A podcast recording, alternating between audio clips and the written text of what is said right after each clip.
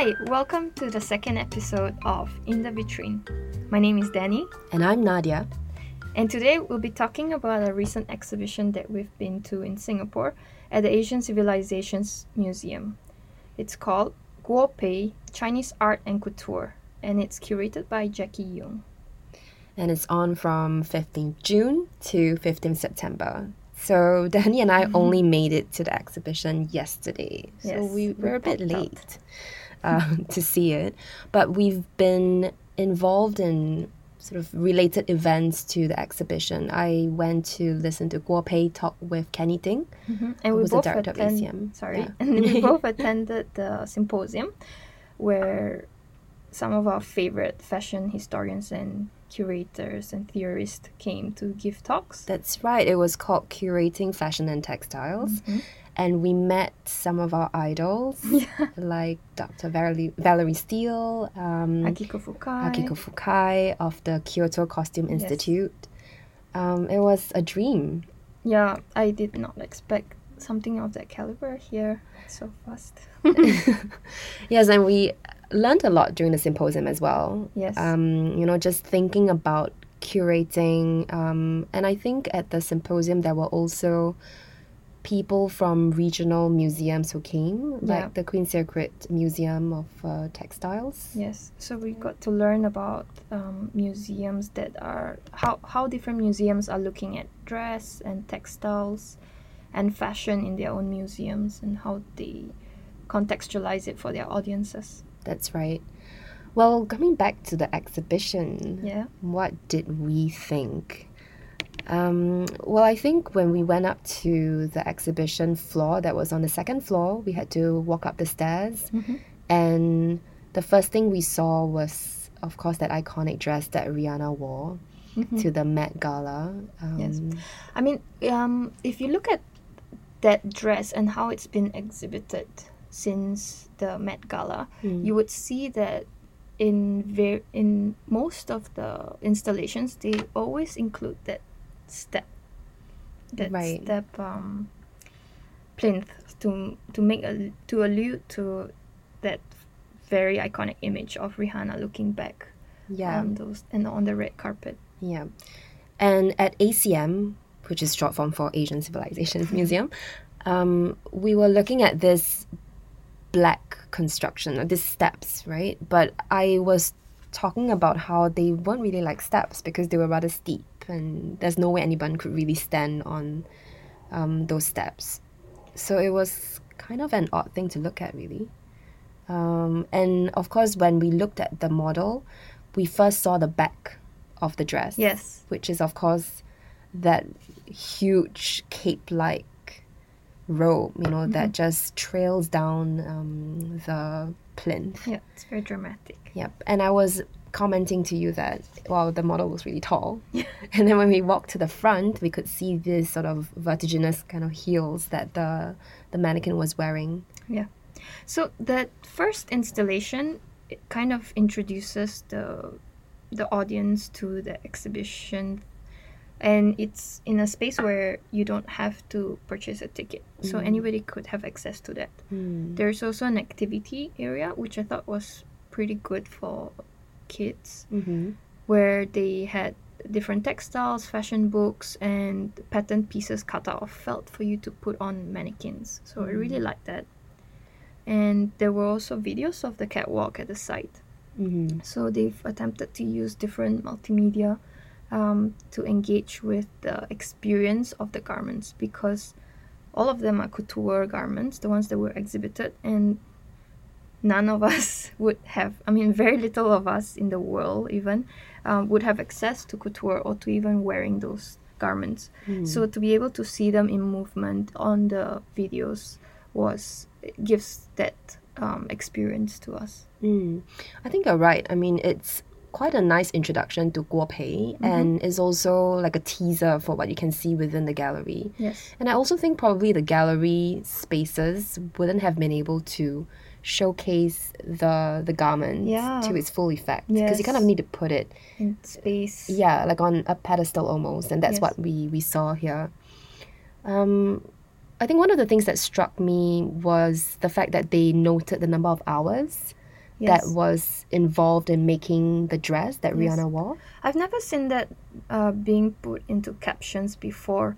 So they were quantifying the amount of time that it took um, to the craftsman to, to make each garment. So each each piece told you um, five thousand hours, ten thousand hours, etc. hmm And on reading some of the reviews from local writers, um, there's even I, I feel like this is a way to justify why fashion deserves to have an exhibition or why fashion deserves to be shown alongside um, artworks. Hmm. Um, and it shows um, there's not yet that understanding, like, we're still having to fight for this seriousness in fashion.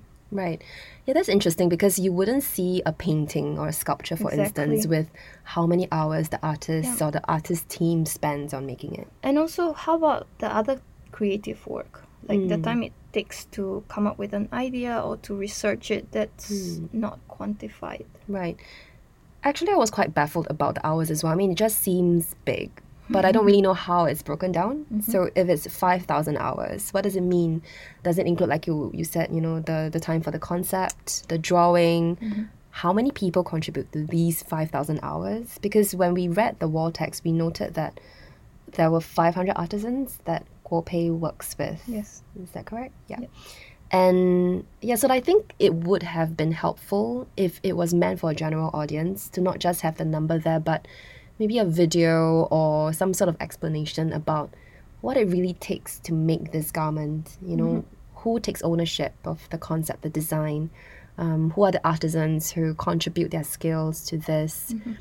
What do these hours entail? I mean, beyond just being sensational, you know, the idea that wow, it took 5,000 hours, you know, but what goes into this Yep. 5,000 hours? I also feel that the exhibition relied a lot on the docents to tell you information and to narrate Mm. the information to you.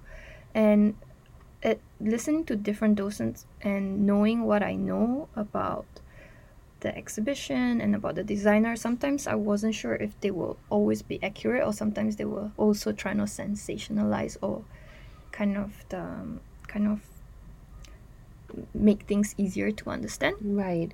I think it feeds into the idea that we still uphold the cult of the designer. You know, that the designer is the creative genius and the designer is the one who makes everything happen. Um, but of course, within couture, we know that, you know, it's always an atelier, it's always a studio full of people with various skill sets that make it happen. Yeah.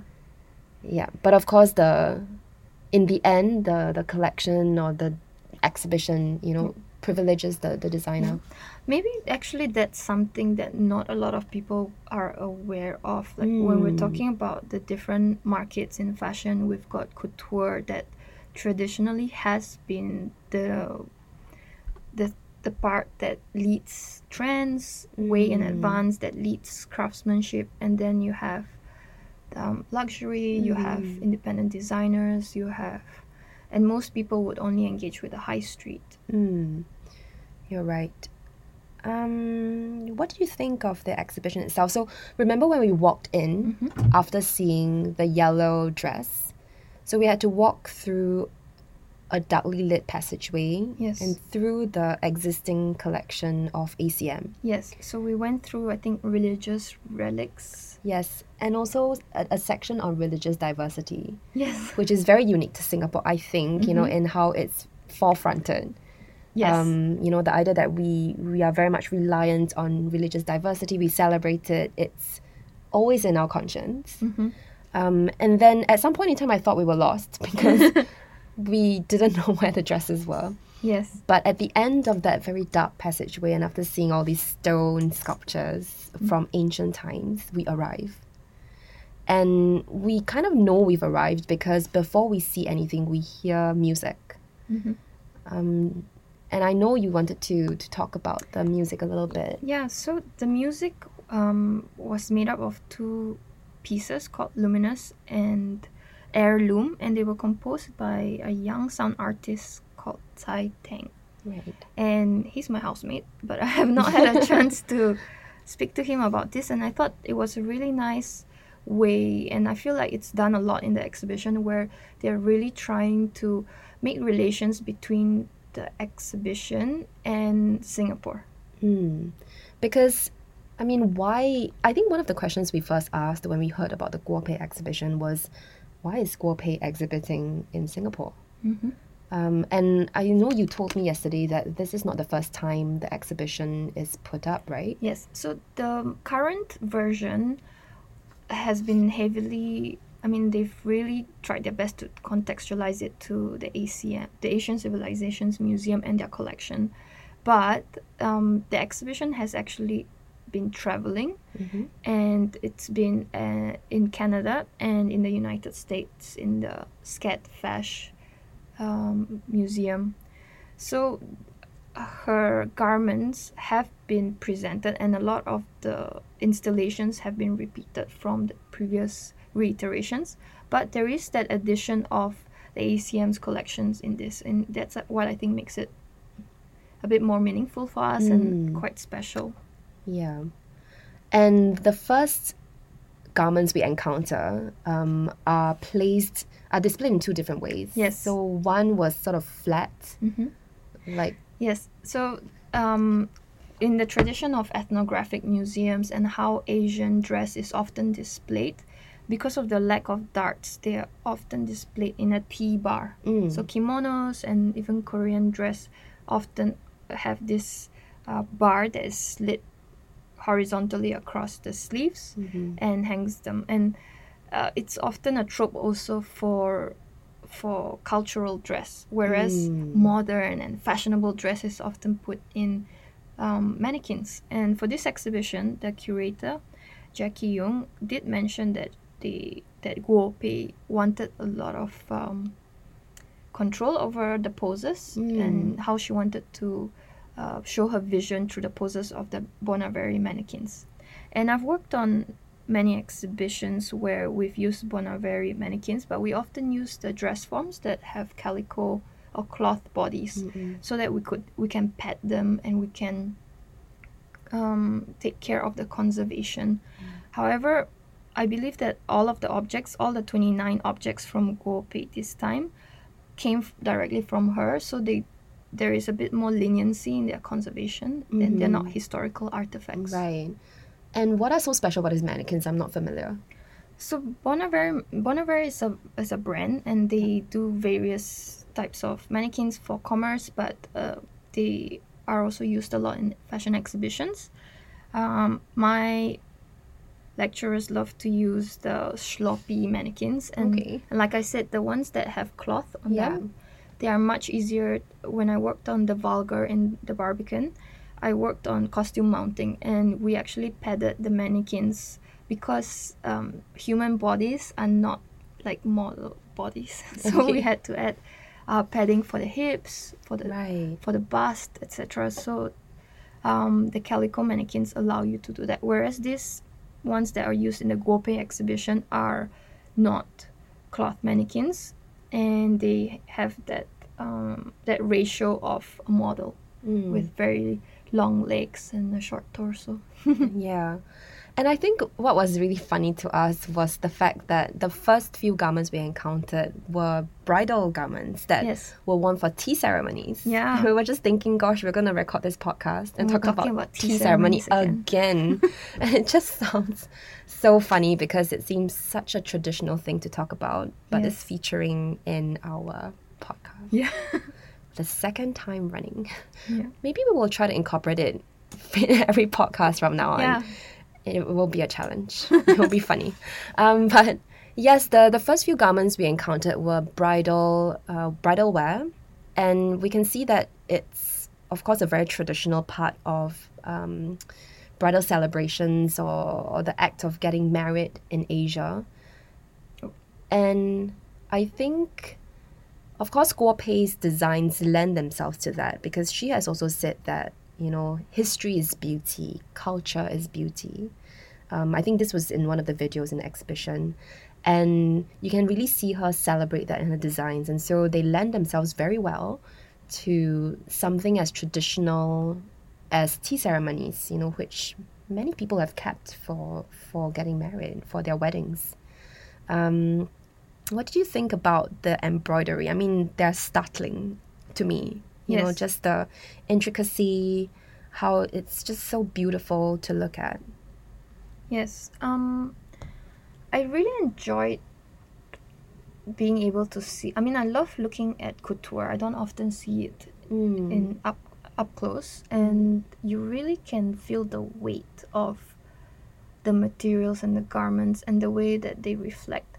So a lot of times the reviews have often compared Guo Pei's couture garments to sculptures Mhm. and to objects Mm. and and again it's this even the title is putting together couture with chinese art yeah. so there is that idea of elevation and of treating these pieces as artworks and sculptures Yeah, as objet d'art almost. yes And we were noticing that they were placed with artifacts from ACM. Yeah. So i mean in general i love exhibitions that also allow you to get into the we- the, the life of the wearer. Mm-hmm. but in this in this exhibition it was really about the art of couture. And so the objects that were placed with the garments were were all owned by the asian civilizations museum or the peranakan museum. And they were um, they were they they were not the exact objects that Guo Pei used as No. inspiration except for the The bridal cloud dresses. collar, Yes, the cloud collar, Yeah. the Peranakan cloud collar, um, which Guo Pei had seen in another exhibition. Yes, so I was quite intrigued to understand what she meant when she said she designed the cloud collar. So it's sort of like a necklace almost, right? Like a cloth necklace. Um, it alludes to clouds. It's sort Mm. of like a traditional piece Yes. that's an ACM collection. And it's very elaborate. Um, and it has these like elaborate or rather exaggerated curls that we kind of see in um, traditional sort of Chinese comics almost. You know, the drawing of the clouds. I'm just thinking of like um, the monkey god Sun Wukong as um, people who would know monkey god would would understand. Um, and what happened was in one of the videos in the exhibition, Guo Pei explained that she saw a traveling exhibition from ACM at the Musée du Quai Branly in Paris. And she said wow, that was when she was really inspired because she had been looking for something that approximated what she envisioned with, in terms of beading and embroidery and elaborate kind of symbols and motifs. Yeah. And that's what she meant when she said that she was inspired by ACM.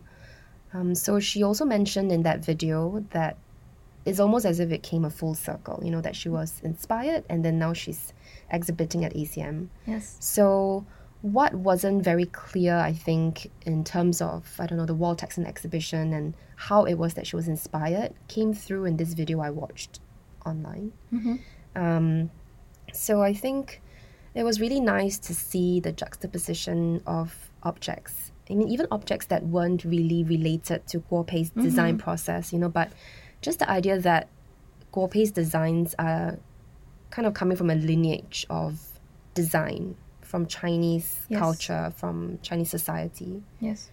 Like my favorite part of it was actually the um, reading the captions of the Mm. of the objects. In particular, there was this candelabra, this colorful lotus Mhm. candelabra in pastel colors with another bowl that I've seen before in the Peranakan Museum. And what it's what the what the caption explains is in the 19 in 1600s there was this vogue, this fashion in China for producing pastel ceramics for export to the West Mm. and that's because they were copying European um, porcelain imports, and how they they labeled these pastel colors foreign colors yan yan chai. Mhm. Is that how you pronounce it? Is it Yan Cai? Yan chai. And apparently they were brought to China uh, from by missionaries who often were like court artists as well. And these candelabra were very popular in Europe and America, but they had all these Asian Asian um, symbols like lotuses. Mm. And I thought that was very interesting Yeah. because it was showing us that it's not just the West that appropriates from the East, but also how the East, well, in general, how cultures are responding to this idea of um, importing and exporting their heritage Mm. or um, kind of making new new visual languages by mixing the two. So instead of being a one-way exchange, uh, a one-way thing, it's always an exchange, Right. and it's more empowering to think of it that way. That the Chinese or the Asian um, craftsmen are also involved in how they're presenting their work, not just being uh, robbed of Yeah. their work. Yeah, I think this is also quite interesting to talk about nowadays when, you know, there's always the idea of well, something we talked about last uh, the last podcast episode as well about cultural appropriation or appreciation, but really I don't think there's anything new new Yes. ever in design. I mean, we're all inspired by what we see, and we kind of filter it through our own thoughts, our own visual language. Um, and fashion is a transnational network as well, right? And you know, you there's no right or wrong in how you do things. And I feel like for Guo Pei, um, you know, one of the things we talked about yesterday when we were walking through the exhibition was the idea of the traditional and the contemporary. Mhm. And to me, some of the pieces in the exhibition were just very traditional. So, for example, we had dresses where the double happiness symbol was used. So, in Chinese, we call it the Shuangxi symbol. And it's a very beautiful symbol because it's very symmetrical and it's just about double happiness. and you, you remember the, the dress with all the pearls? Yes, I love I that. mean, it was just covered in pearls. It's this long dress. Um, it looks heavy, and then it's just over the top because of all these significantly sized pearls, right? Just one after the next, and then um, along the front of the the pearl dress was that red symbol of double happiness, and we were talking about how oh that kind of looks a bit dated, but it works, almost as if it's like an unabashed uh, rehash of Yeah. what's traditional and what you know we might have shunned as brides, you know, marrying contemporary times. But Guo Pei is like, you know what? I'm just gonna put it in, and it's gonna feel fresh again, you know. And something else I thought um, fit into the idea of the traditional to the contemporary uh, would be the idea that these tea ceremony dresses or these other bridal dresses were worn by celebrity brides. hmm Remember, there was this idea of Angelababy wearing Yes. it. Um, I can't remember the other celebrities now, but you know that name really stood out because even the curator Jackie, she talked about how she saw that dress, Yes. and that was sort of what piqued her interest to display Guo dresses. Yeah. Is that right? Yep. And so, you know, it's also about the provenance, right? You know, when we talk about like uh, a dress that someone has worn, um, let's say you're auctioning off a dress, for instance, it matters who has worn it. It Yes. matters who has validated that dress's symbol or that dress's status, rather, as something that's worthy of being worn today. A piece of history. a piece of history. A moment, Yeah. yeah. that's right. And so I thought it was quite interesting, you know, the constant play between tradition and um, what's contemporary. And it just came through very keenly, especially with all these artifacts from ACM, you mm-hmm. know, that are very dated. Like you were talking about the candelabra from the 1600s, you know, but somehow it's put together for us to appreciate and for us to understand in relation to Guo Pei's dresses. Yes. There was also this term that I found very interesting, which is Chinese export art. So the fact that there Mm. art for locals and then there is art for export. Mm-hmm. And I think one of my friends has done a study on Chinese aesthetics as well, and and this idea of what is for China and what is for the outside. Mm. And Guo Pei herself, in one of the captions, was quoted as saying that her work is in this creative spirit of Chinese export art. Right. So it's um, Uh, and this is something that I think was also mentioned in a symposium that in where while cultural appreciation and culture is is generally something celebrated and great. It really makes a difference who is being appropriated because it has to do a lot with power. Mm. And China right now is in a strong position, so they don't mind their culture being maybe appreciate it you know. But Mm. somebody who another culture that doesn't have as much power um, doesn't have the power to be able to profit the same from their culture as when somebody else is doing it. Mm. So I guess we're still having problems with that. Yep. And I think I remember Guo Pei talking about how she's a designer, but she doesn't represent the nation. Mm. Was there something about that? Um, I'm. It sounds. It sounds like something anyway. that she would say, but also in the exhibition catalog, Valerie Steele did write in her interview that designers shouldn't be expected to always know all the symbolism or everything that it means, and that's the job of the critic and the historian. Mm. Okay. Yeah. Is that what we're supposed to do then? Yes. That's what we're attempting to do here. Um, what were your favorite pieces in the exhibition? Maybe we can talk a bit about that as well. I think my favorite, let me start first. Okay. Um, my favorite would be that gorgeous qipao, the cheongsam.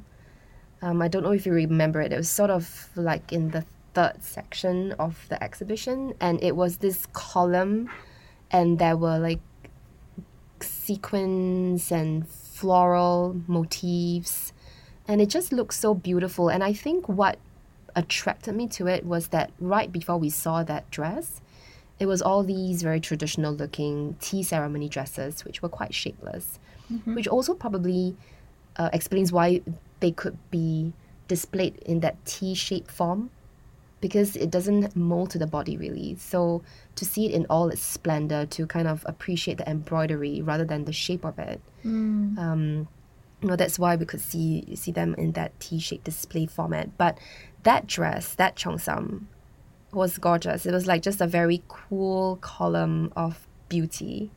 Um, although I don't know who could wear it because it just seems very very slim and very scary in that respect as well. So to me then it's just like a piece of art um, to be to be admired and you know this is something i always think about when i go to fashion exhibitions that i really want to see all of it you know but we usually get to see like the front or the Mm, back yes. of the dress I mean, there was recently an exhibition just about the back of the dresses. oh really I what was that It was curated by, um, if I'm not wrong, it was the Galliera. Right yeah but you know in this exhibition i mean we saw that rihanna dress um, from all angles but you know there's always a privileging of one side of the dress Yes. because it's not on like a swiveling platform for instance which would also be quite annoying because then it would be swiveling you have to like kind of follow and you can't really take time to look at the details but you know Sometimes they put mirrors to show you the back. they do but then you know the fact that they put mirrors for you to look at the back shows that the front is i guess more important because then you have to look at an image of the back um, I do think that I've seen an exhibition where they did the rotation. If I'm not wrong, it was at the Momo. It was Fashion Oh. Game Changers, and it they were showing works by Balenciaga and people designers who really focus a lot on construction. right and did you enjoy that movement of the It was very slow, so Oh, good. so you could still you could uh, take some time Yes, you could take look. some time to look. i also wondered about the lighting i mean why is it so dark Conservation purposes. Oh, right, true.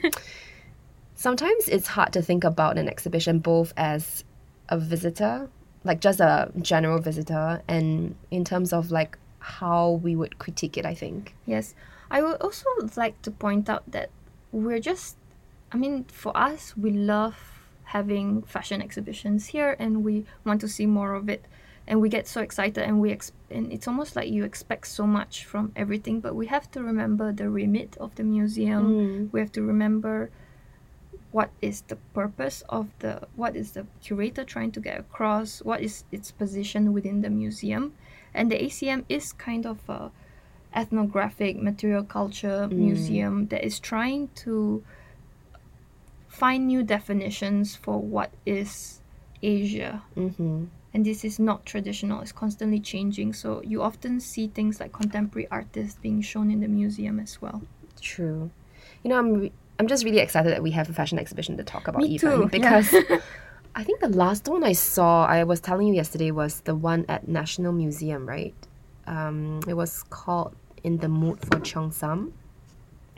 And it was curated by Chong Mei Kwan and Lee Chor Lin. Mhm. I can't remember when this exhibition was. Do you remember? Maybe in 2012? Was it? No. I don't know now. i remember also we have, I have to look it up. We also have a fashion gallery in the national museum That's right. and it tells it focuses a lot in the night on the 1960s Mm. Yeah, but oh yes, it's in 2012. I just looked it up. So um, yeah, you're right. So there is a fashion gallery, like a permanent fashion gallery within the National Museum. Yeah. Um, it's just one Yeah. small-ish room. I would still argue that this is still more of a social history Mm-hmm. and dare I say it, dress exhibition than, than fashion. And I mean, it does depend on what your definition of fashion is. If it has to subscribe to a fashion system or Mm. Right.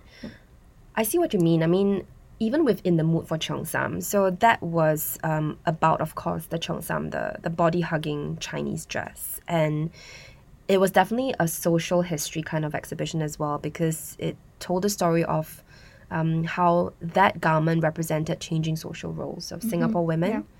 From the turn of the 20th century to, well, up till then, the modern times, up to 2012. And I think it would be fun to look at fashion in a more everyday sense, wouldn't you think? Yes.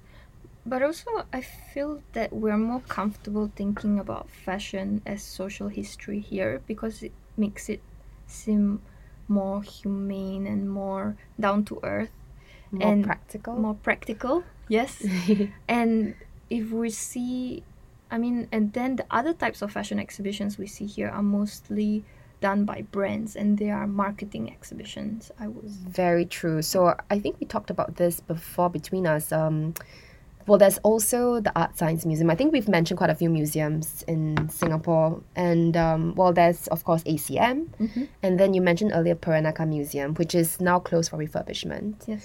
And then I mentioned the National Museum of Singapore. Yes. And now we're going to bring in ArtScience Museum. Yes, which I believe is privately It is. It's part of Marina Bay Marina Sands. Sands.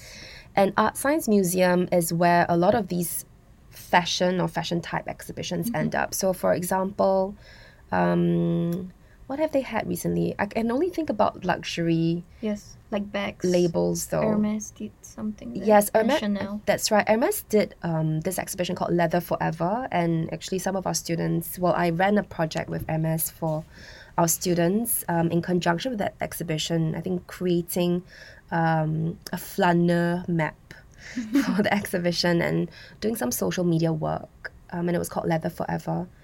And then they've also had Van Cleef and Arpels. I mean, that's not exactly fashion, but it is in the realm of design. Um, and Bulgari had an exhibition as well there. I mean, all these exhibitions have been staged, I think, to varying successes. Um, sometimes they're very blatantly just about, you know, promoting the brand. Oh, they've also had Chanel, I Yes. think, like um, high jewelry and Oh, photographs yes. and all that. That's true.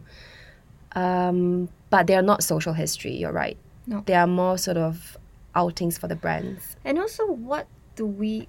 I, I think what's important also is, first of all, of course, the experience of the visitor. But does the exhibition allow the visitors to have new conversations or to think about Mm. fashion differently? Mm. And the exhibitions I've seen in the MoMu have are largely thematic. The MoMu is in Antwerp and they do a lot of very experimental fashion exhibitions and uh, they're, a large part of their collection um, comprises of Belgian avant-garde designers. Right. So it's a design museum. It's a fashion museum. It's a fashion so it's one of the only fashion museums that only does fashion. Right. and they're very innovative with it and their exhibitions are often thematic so the the one that i mentioned earlier was um, about the body and how f- contemporary designers deal with the body and either in working with it or in changing its silhouette. Mm-hmm.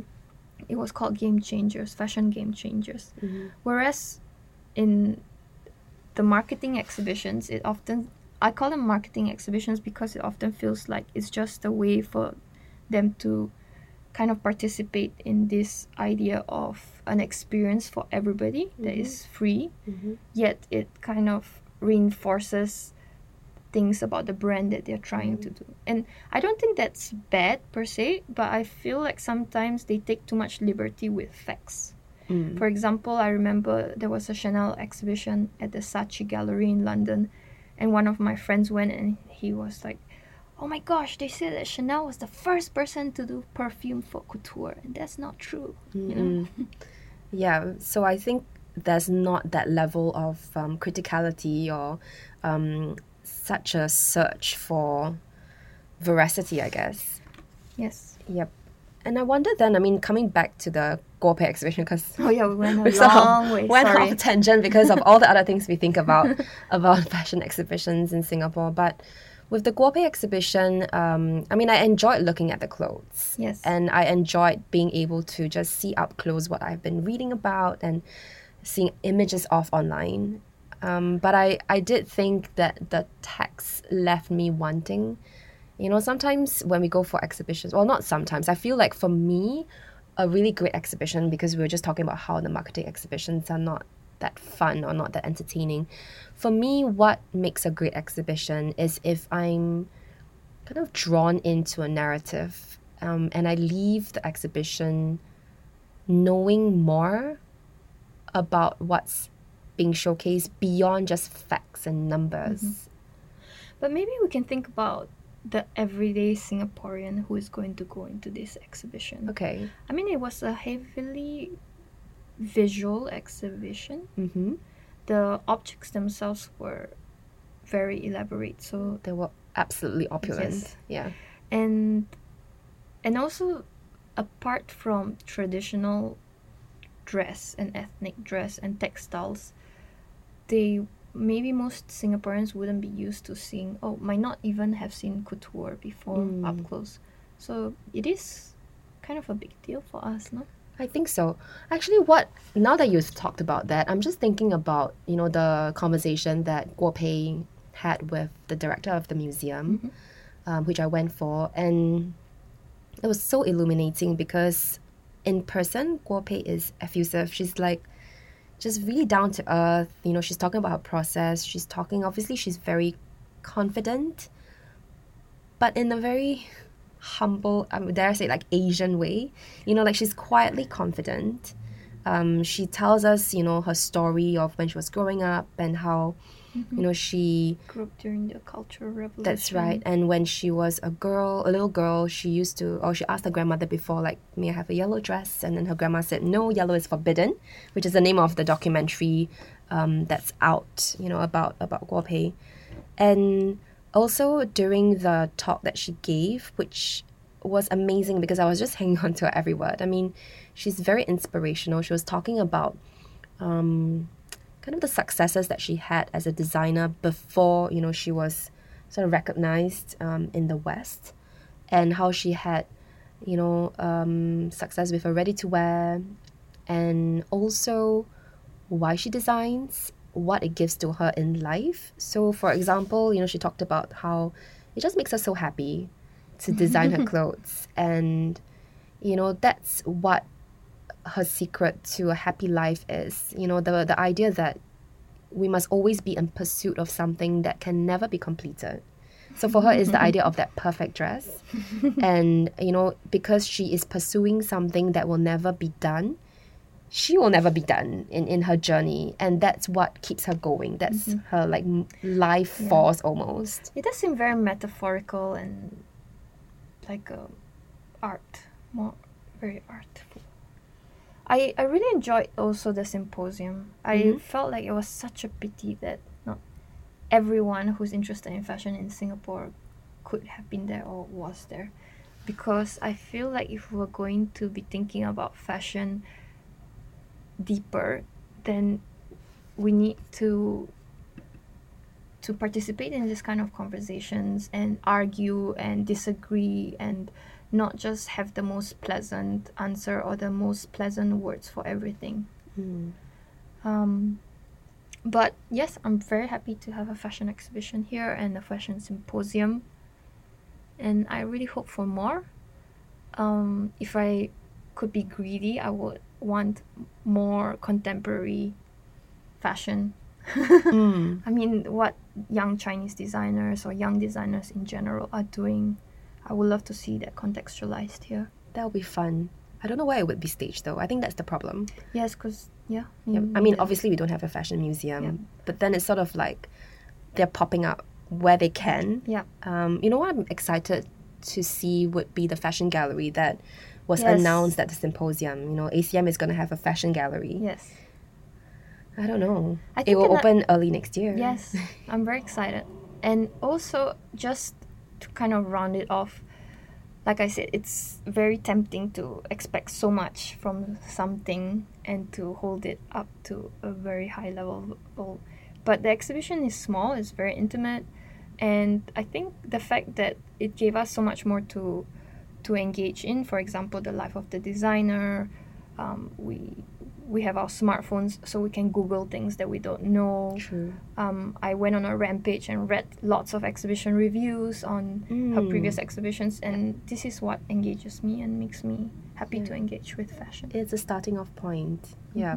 And it's also allowed us to think about various things in terms of inspiration. Mm-hmm. And I mean, she wasn't just inspired by Chinese history and Chinese Yeah. culture. I mean, Yeah, she had one that was inspired by the tales of Arabian Nights. right. And of course, there's the Legend collection where she um, was inspired by the Baroque Cathedral of St. Gallen in Switzerland. Yeah, and apparently the models came out in Caladebras That's really cool. with Caladebras, so there's that link there to that.